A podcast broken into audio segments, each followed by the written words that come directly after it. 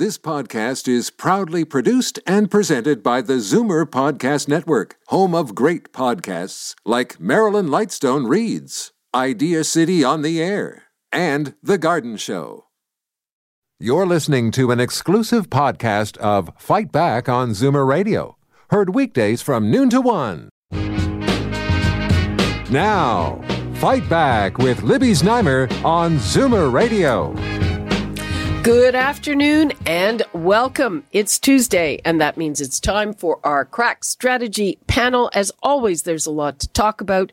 Yesterday, Premier Doug Ford hosted the country's premiers here in Toronto. They all agreed they want more money from for healthcare from Ottawa and a radical rethink to the fiscal stabilization program that helps provinces facing a short-term cash crunch. What's the upshot? Of that meeting.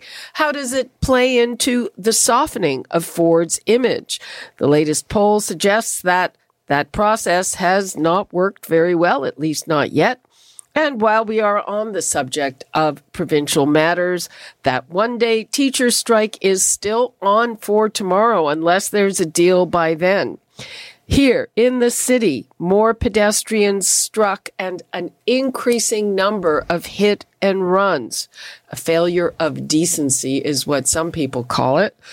And will the new police enforcement team and the new speeding cameras promised by the mayor, will they solve that? Let's get to it. The numbers to call 416 360 0740, toll free 1 866 740 4740. And now I'd like to welcome John Capobianco, Senior Vice President and Senior Partner, FleishmanHillard HighRoad, Karen Stintz, former City Councillor and current CEO of Variety Village, and Charles Bird, Managing Partner of Earnscliffe Strategy Group here in Toronto. Welcome, everybody. Thank you. Hello there. Hello. Well, it is the beginning of the festive season, so let's hope the conversation is a bit festive the upshot of yesterday's meeting, John? Well, uh, festive for a lot of uh, uh, folks, but uh, not so much for the politicians. But certainly, it seemed to be a festive mood with all the premiers yesterday, in, in a sense that um, they, uh, I thought they were quite strong in their unanimity on a number of fronts, uh, which is not usually seen when it comes to first ministers or, or premiers um, in, in, normal cases. But I thought that on pharmacare, they were pretty strong with respect to, you know, making sure that the federal government was clear that they wanted to opt out if there was any intention of, of the national uh, government going with pharmacare across the board. They wanted the provinces a chance to opt out for, for, for that. And I thought the stabilization or the equalization payment stuff was, was really strong, led by Alberta, uh, supported by Scott Moe and others. But it was a strong signal that, that you know, I think this prime minister is going to have a bit of a challenge uh, and over the next number of years, however long this, this minority government lasts for, uh, with respect to inter, intergovernmental, interprovincial relations, because because a lot of them are strong and they have a sense of direction that I thought is going to cause some problems for the prime minister down the road. You mentioned pharmacare. I mean, my read on the liberals on pharmacare is that they, they were not going to move on this anytime soon. Anyway, they keep talking about it, but I, I don't think they're moving on it. No, it's an expensive program, and I, you know, and I, I think it's um, also complicated by the fact that some people have coverage, some people don't. Um, Eh, but it, I don't. I don't actually think it's a pressing issue for many Canadians, um, but I, I, do think that on the uh, the premiers conference, I think what will be interesting moving forward, uh, particularly in light of Andrew Scheer's problems with his potential leadership issues swirling about. Um, although the the Conservatives are the official opposition, until they get themselves organized, they can't be an effective opposition. But what's interesting now is with the premiers seemingly united on a number of fronts, they become the de facto opposition for this minority government and um, the prime minister will need to pay attention to the provinces and the, the, premiers in a way that maybe others haven't had to because they they they've been because of the regional dis, dis, um, disagreements that might take place.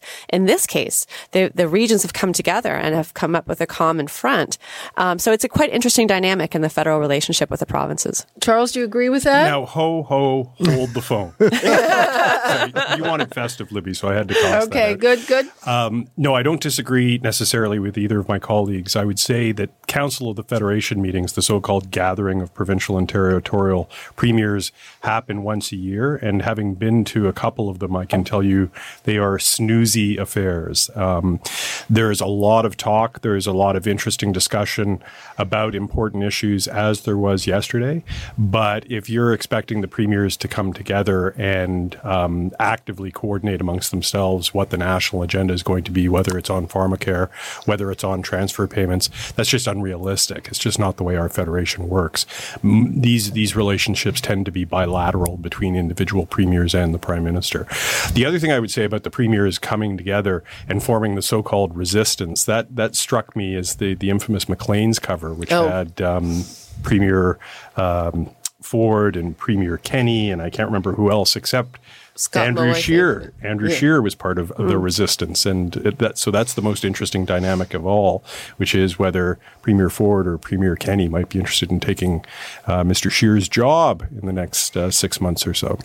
Uh, uh, Charles, while while we have you there, were you surprised by this poll? Like I would have thought that uh, the result of Doug Ford's charm offensive you know, would show up in polling, but the Leger poll, a new Leger poll, found that almost 70% of Ontarians have a negative opinion of him and 26% have a positive view. Though that, that, I mean, he's got time, but were you surprised by that number? Um, I, I want to say right off the top that Doug Ford risked civil war in our country yesterday by handing out leaf jerseys to each of the uh, Yes, he um, did. You know, he I did. don't, I don't buy that poll because um, you know, Doug Ford really came out of nowhere in early 2018 as a result of what happened to his predecessors.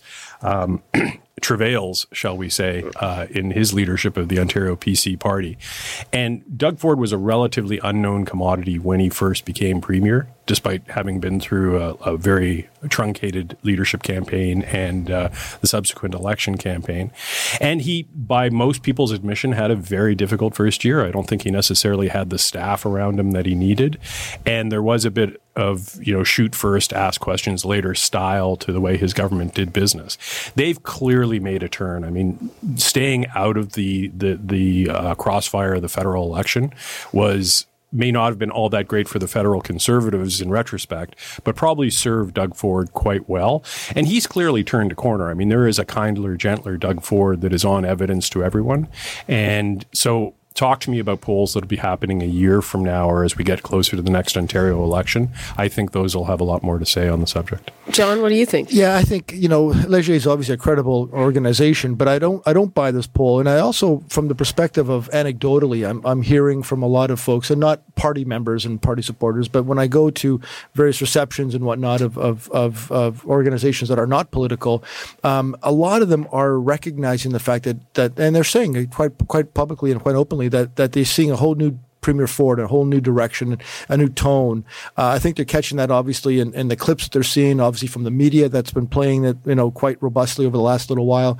Um, but I do think it, it it's like cru- turning a cruise ship, um, and, and it reflect when you get reflections from the population, and that is it takes a while for a cruise ship to churn, uh, and I think it takes a while for for this to sink into the to the voters, you know, psyche. Um, but I, I I'm sensing it from a lot of folks that that they're seeing a big change and for the positive positive. Uh, so I do think it's going to change and, and, for the better for the premier. And I also think more importantly, what you're seeing is you're seeing party supporters who are much more um, buoyed by this, and the morale is high. You're seeing caucus members and cabinet ministers who are much more allowed to say their things and get out there and be more public. So you're seeing a bit more of a step in their in their walk, you know, sort of in a in a, in a very positive way. I think all that's going to reflect uh, very positively to to the government, and I think it's going to reflect down to the voters as well. Okay, so uh, then let's talk about Andrew Scheer. And uh, Charles, you were just pointing out so the guy uh, increased his caucus, he increased the number of seats, and uh, it really looks like he's toast. The knives are out. He came up with, I thought, a very good kind of a rebuttal saying he doesn't care what the talking heads in Toronto say, but still. It's it's quite something to watch. I mean, you compare his performance, you know, winning an additional 20 plus seats, largest opposition caucus in Canadian history, knocking Justin Trudeau from majority to minority status. You think he'd be poised, much as Stephen Harper was post 2004, you know, ready to, to fight the next election, lead the party, and, and win. Um, I, and I, the only question in my mind is whether he actually makes it to the convention at this point. I mean, he is in serious, serious trouble. Uh, and you compare that to Jagmeet Singh, who um, you know led a moribund NDP, which saw its seat count reduced to exactly one seat in Quebec from you know highs just eight years earlier in 2011 under Jack Layton, reduced from 43 seats to 24 seats, and he's a hero. And there's no no challenge whatsoever to his leadership. He's just fine. So it really is a game of expectations, as Karen was saying earlier. Um, but the other thing that really is amazing to me about what's happening to Andrew Is you have uh, a number of individuals within the Conservative Party, fairly senior people who are coming out just dead set against his continuing leadership, going as far as to say he needs to resign now because we do not have time to futz around with. That's uh, Kory Teneycke. and that's Kory Teneycke. Melissa Lantsman. and, and it's others. And these are Harper staffers who are also lobbyists, right? And, and you know, John and I have practiced in that particular uh, art. Um, and the notion that lobbyists should be dictating to political parties and to political leaders, you know, what the future of the party should be, that is anathema. Yeah, uh, you know, somebody pointed pointed out, and I don't remember if this was true or not. They said, "Oh, you know, the first time Harper lost, it was the same deal. The knives were out." Is that is is that true? Well, it, to some extent it is, and I can speak with some level of experience because I was actually a candidate in 2004, uh, and I remember quite clearly that election campaign where you know, and if you if you before the Gomery Commission, obviously, which which caused a huge, uh, to use the frame, albatross around uh, the then then leader or Prime Minister Paul Martin, but um, you know, at the time, Paul Martin when he became leader of the party, the Liberal Party, he was you know 90 percent popularity, and he was going to sweep the country, uh, winning 200 seats. So there was never an expectation when Stephen Harper became the leader of the new Conservative Party at the time, the, the, the, the Reform and, and Conservative parties merging. Um, but when he was able to reduce Paul Martin to a minority government, it was seen by and large as a victory. The expectation at the beginning was always low. So the the expectation that the fact that he was able to reduce him to a minority government was actually seen as a win. Um, but I remember at the doors, people weren't particularly fond of Stephen Harper in 2004. Um, but yet, you know, we had as, as, as mandatory a customary leadership review vote then. Uh, and Stephen Harper came out and said, look, if I get anything less than 80%, I'm going to walk. He ended up getting 84%, stayed, and then became, of course, prime minister in 2006. So, so people can change as he had changed. And I think the challenge with Andrew Scheer is that I haven't seen the visceralness if that's a word, um, the visceralness of the of the anti-Scheer uh, folks uh, this early on and this strong after an election campaign that we're seeing now, which I think is troubling. Um, and I haven't seen anything from Andrew Scheer that is showing some level of I'm listening and that kind of stuff. Now I do think, and I've always said this, that we should give him some time to come back to the party to say, hey, look, at I've listened. There's been John Baird's doing his post-election uh, analysis um, and that kind of stuff. And there is a convention in April 2020 where he can make his case to delegates and then have a chance to say yes or no. Um, and I think he's got he should have a chance to be able to come back to us and say, yeah, here's what I think the new direction should be. And more importantly, in the next day or two, we're going to see the House come back and he's going to be in his role as official opposition. And when he does his best is when he's official opposition, and that might change things as well. Yeah, and I think to your point, John, I think he needs to stand up and demonstrate he wants the job. And, and I think, you know, he started that process by saying, you know, the talking heads in Toronto.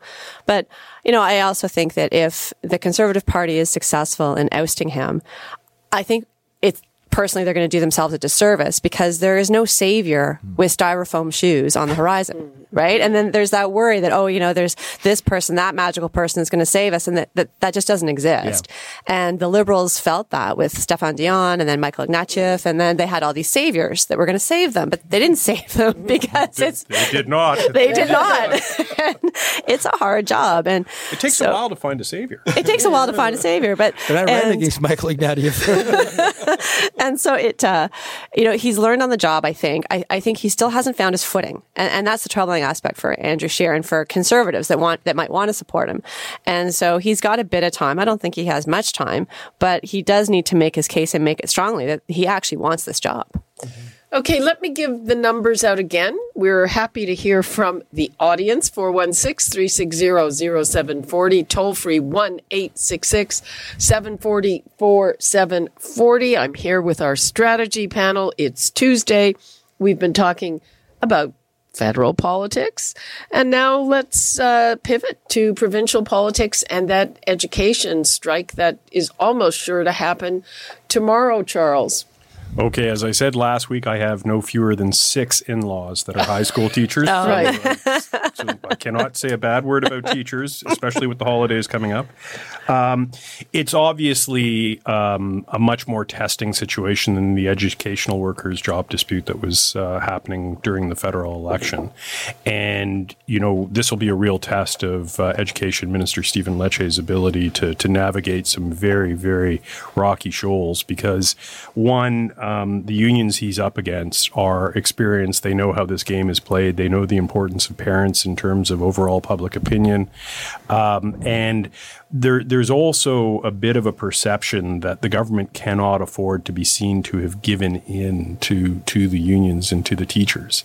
Um, but at the same time, a lot of Ontarians remember the so-called bad old days of Mike Harris when, you know, it was open warfare against unions and, and you know, the result was too often chaos. And uh, Charles, uh, do you have plans for uh, what's going to happen with your kids tomorrow? Uh, I am fortunate enough to have a, a, a wife who stays home, so oh. that's not as much of an issue for me as it will be for countless other parents. My that might solve my problem. My, yeah. Just send them over. um, and for eight hundred dollars a day. No problem. oh, wonderful. But uh, you know, I, I, would I would think that job one is to avoid that that day long action because it's it's just it's just a nightmare for parents as so many as so many. Well, and know. they said they said, hey, people, we gave you a little more notice than we were legally required to do. Karen. Well, I think um, you know, again, speaking to the theme of whether this Doug Ford administration is kinder and gentler is to, to Charles's point, bumping up against, um, can, do you have the backbone to actually fight for what you say is important? And the unions are in a bit of a sticky situation too, because, um, it's, it's not entirely evident to me they've made their case because they've talked about class sizes, they've talked about online learning. The government has actually backed away from some of that and said, okay, well, well, we won't, we'll, we'll keep class sizes more moderate than we initially said. We will back down on the online learning. And so from from the public's perspective, I think the government is appearing to negotiate a little bit more than the union is appearing to negotiate. And so, uh, but it's but the stakes are high for both the union and the government because both sides presumably want a deal. And the government has a lot at stake with its um, investment in this kinder, gentler administration, but yet they can't afford to go too far.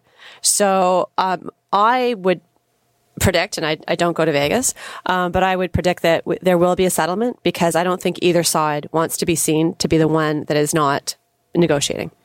Uh, it's interesting to me because uh, the the the unions keep saying it's not about our wages, and Stephen Lecce keeps saying it is about the wages. There there hasn't been any movement on the wages, and I'm I'm sort of thinking that that Lecce can't back down on this 1% max and they can't back down and take the 1%. No, and, and, and they're not going to have a lot of sympathy amongst Ontarians who are also finding the crunch as well when it comes to their paychecks and their annual bonuses, which is basically the cost of living, if, if that at all. So when it comes to wages, which is why I think the unions aren't talking about wages because they know it's a, it's a, it's a, it's a killer out there with respect to public opinion.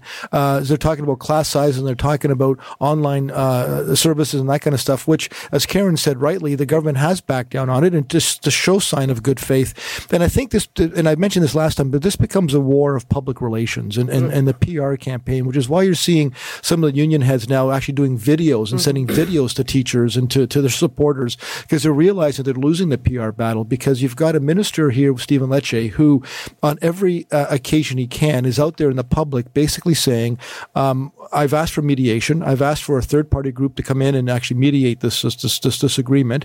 Um, I've, I've given them everything they wanted. We've backed down on school sizes. We've backed down on online stuff. Uh, there are certain things that we just must, we, we must as a government have to maintain for the sanctity of making sure that our school, our public education continues to grow and evolve and do better.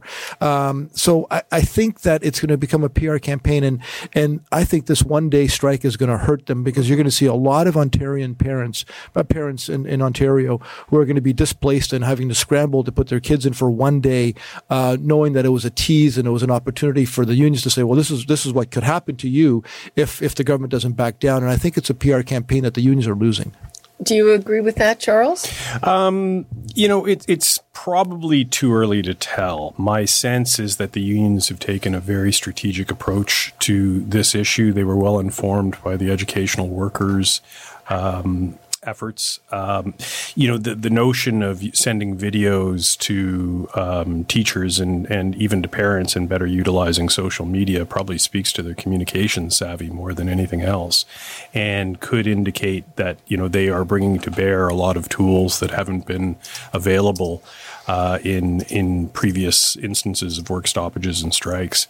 And so I think uh, again, you know, prophecy is a lousy way to make a living. Let's just see how it plays out, and let's hope there's not a, a strike tomorrow.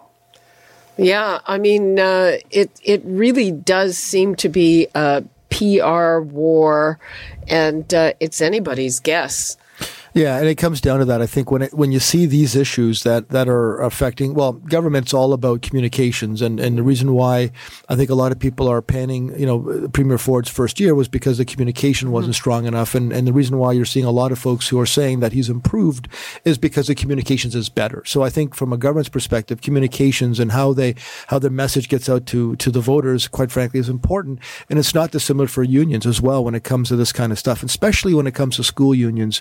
Um, um, where you know you've seen them in the past being very militant, very strong, very uh, outspoken uh, in their ways, and, and and and it's easy for them to say it's about the government, it's about the fact that they'll never do anything that they want us, you know, to be able to do. But you've got a government who's actually bending and making decisions and actually backtracking on some of their decisions in order to say, hey, we're trying to meet you halfway. Why aren't you meeting us halfway? And I think that there's some kind of clause that if there's a much richer deal with the teachers, they have to go back and right. and give well, the CUPE workers more money. Well, and that's the thing. Like they've already negotiated one agreement with the educational assistants, and it's at one percent. So. Like they're the one percent. That's a non like of all the things that you can negotiate. There's very little room around that one, yeah. and so it would be a shame if there is a walkout over something that everyone is actually pretty much accepted. I think the general public has accepted that 1% is probably reasonable. And, um, and if that's where they go to war, I think the unions will lose. Okay. Let's move to the city. We, we've seen this shocking increase in hit and runs. I mean, not to mention we've had, we've had in the last week, I believe, three fatalities of Zoomers, older people who are most vulnerable when they're hit. And we've had these hit and runs. I mean, this shocking case of a woman hit, the, the driver leaves, and then the next driver drives around her body Oh my gosh. And then uh, a, a couple of days later, a child was hit. And thank goodness he wasn't killed, but he bleeding from the head and another hit and run. What is what is going on with this? Well, I'll defer to to Karen as a former counselor, because I know that this issue has been been discussed about uh, discussed a number of times at council. Um, you know, every every counselor uh, wants in his or her ward to have you know safety and, and proper lighting and, and all that kind of stuff. But um, it, it speaks to a, a, bigger challenge, and I think the city's even talked about you know cameras and whatnot to be able to do more. Yeah, John John Tory is promising fifty more as yes, of today. Yeah, and, and I think that's an opportunity for for I think drivers who are thinking about if they hit somebody, um, they'll think twice about running. You know, if, if you hit somebody, God forbid, but at least own up to it, st- stand and see if you can save the person, but at least call 911, do something that will reflect in some way you're trying to save that person's life by, by, by, by, by hitting and running. You're absolutely doing nobody any good at all. And, and maybe these, these things might actually help. But I think Karen might be a, maybe a, more of an answer to that. Well, yeah, I, I mean, I, again, I can't speak to um, why we have an increase in hit and runs at a time when the city has taken a position of Project Zero, which is to mm. have zero uh, fatalities and zero hit and runs or zero um, incidents between pedestrians and cars. Uh, you know, again, sim- symptoms uh, would you know include frustration, traffic, congestion, um, driver uh, road rage. We do see that, and um, you know, and again in the suburbs, in downtown Toronto, there's more congestion and it's harder to get around. In the suburbs, it's easier to get around, but that's where we see the speeding as well. And so there's no unfortunately, I don't think cameras are the answer. I don't think there's one answer. I think it is uh, one of uh, what you had mentioned a, a, a culture of um, accountability and also one of uh, safety. And that I, I think that we just don't have it yet as a city. When you get in your car to be thinking about pedestrians, cyclists, all the other users that share the road, I, I don't think we're there. So, uh, you don't think that that the technology will help enforce? And there's a we learned the police uh, services board authorized a new enforcement unit. It's it's eight people. The chief has said he doesn't think that the eight people will actually do the trick.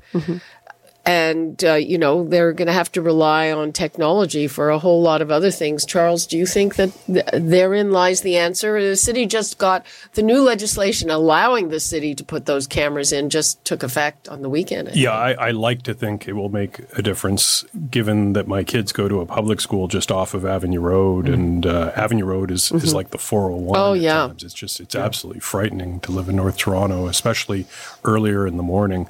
Uh, you know, there is, it, it's amazing to me that so many normal people absolutely lose their minds when you put them behind the wheel of a car or in front of a computer's keyboard. And it really goes to what Karen was talking about, which is accountability. Suddenly you feel like you're anonymous. And, mm-hmm. and then you add that to just the sheer volume of cars that are out there and growing frustration and people trying to get from A to B in the shortest amount of time. And so you see all sorts of terrible infractions. And it may be ultimately that that the the only recourse is much much stiffer penalties for for driving infractions, and then throw in the whole notion of bicycles and the number of fatalities we have and injuries we have there. I mean, it is a it's a complicated stew that's only going to get worse before it gets better. I don't understand why people feel more anonymous when everybody has a camera, Camera. everywhere. Well, and I was going to say it's interesting because I didn't actually know that we could do this as citizens. But if you uh, witness dangerous driving, you can actually file a report with the police, and the police will send a notice to the driver or the owner of the vehicle saying that there has been a witness to this dangerous driving. There's no infraction or points or uh, fine, but there is uh, an awareness that you know y- you were you were driving in a dangerous manner such that another driver or pedestrian or cyclist filed a complaint a complaint with the police about your driving, and as that record builds, then then it, it does become uh, you know more. Um, for that driver to heighten their awareness like you, you don't own the road you share the road Yeah. and for people like you know that feel powerless when they see these dangerous things taking place they're not powerless and they they they can actually um, do something that will impact that of course, if you're behind the wheel and not sort of all set, Yeah. set up, then you can't do it without becoming a distracted driver And then yourself. throw Yeah. alcohol into that mix because that's Yeah. still Yeah, reality. it's still- yeah. Uh. Yeah. Yeah, I mean, it was interesting. You know, we talked about the new rules in Quebec for drunk driving, and and uh, people calling in to a person thought we should institute them here.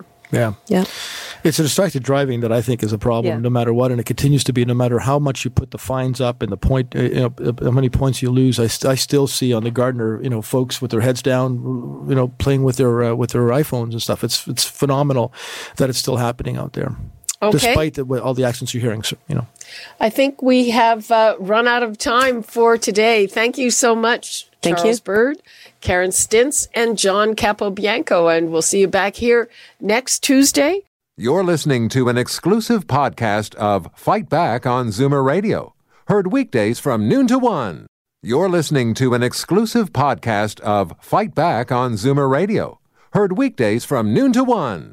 You're listening to an exclusive podcast of Fight Back on Zoomer Radio, heard weekdays from noon to one. This podcast is proudly produced and presented by the Zoomer Podcast Network, home of great podcasts like Marilyn Lightstone Reads, Idea City on the Air, and The Garden Show.